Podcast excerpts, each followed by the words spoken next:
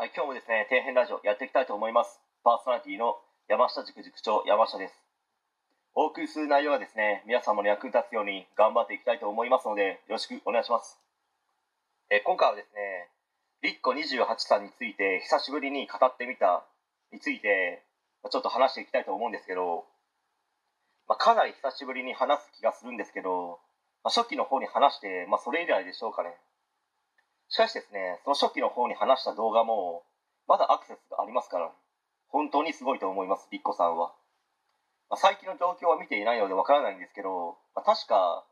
通信制の大学に通っているんですよね。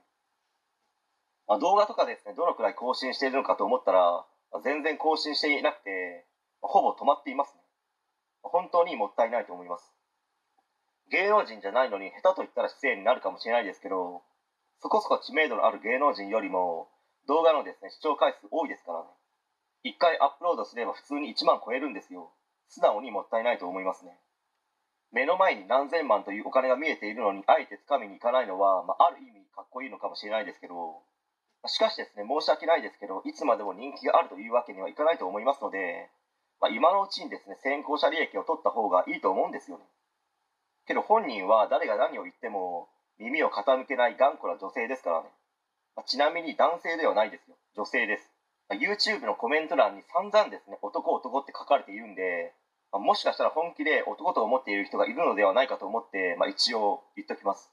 ま大学を出て本人は何をしたいのか分かりませんけど、ま前にも話したと思うんですけど、なかなか社会人として組織の中に入りうまくやっていくのは大変だと思うんですよね。忍耐力やら協調性などそれにかなりですね自己主張が強めなので、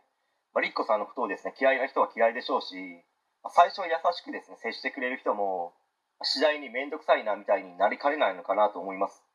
なのでそっちの方向に行くよりも今からオラ東大目指すという方向に切り替えた方が違う道に行くよりもですねお金持ちになれると思いますけどね、しかし頑固なリッコさんなので、まあ、ヘリクスを並べて地団打を踏んで結局ですね前に進まないのかなと、まあ自分の人生はですね自分で決めるものですから、まあ、リッコさんがどんな道に進むのか分かりませんけど、まあ、陰ながら応援していこうかなと思っています。本当に頑張ってほしいですので。はい、えー本日は以上になります。ご視聴ありがとうございました。できましたらチャンネル登録の方よろしくお願いします。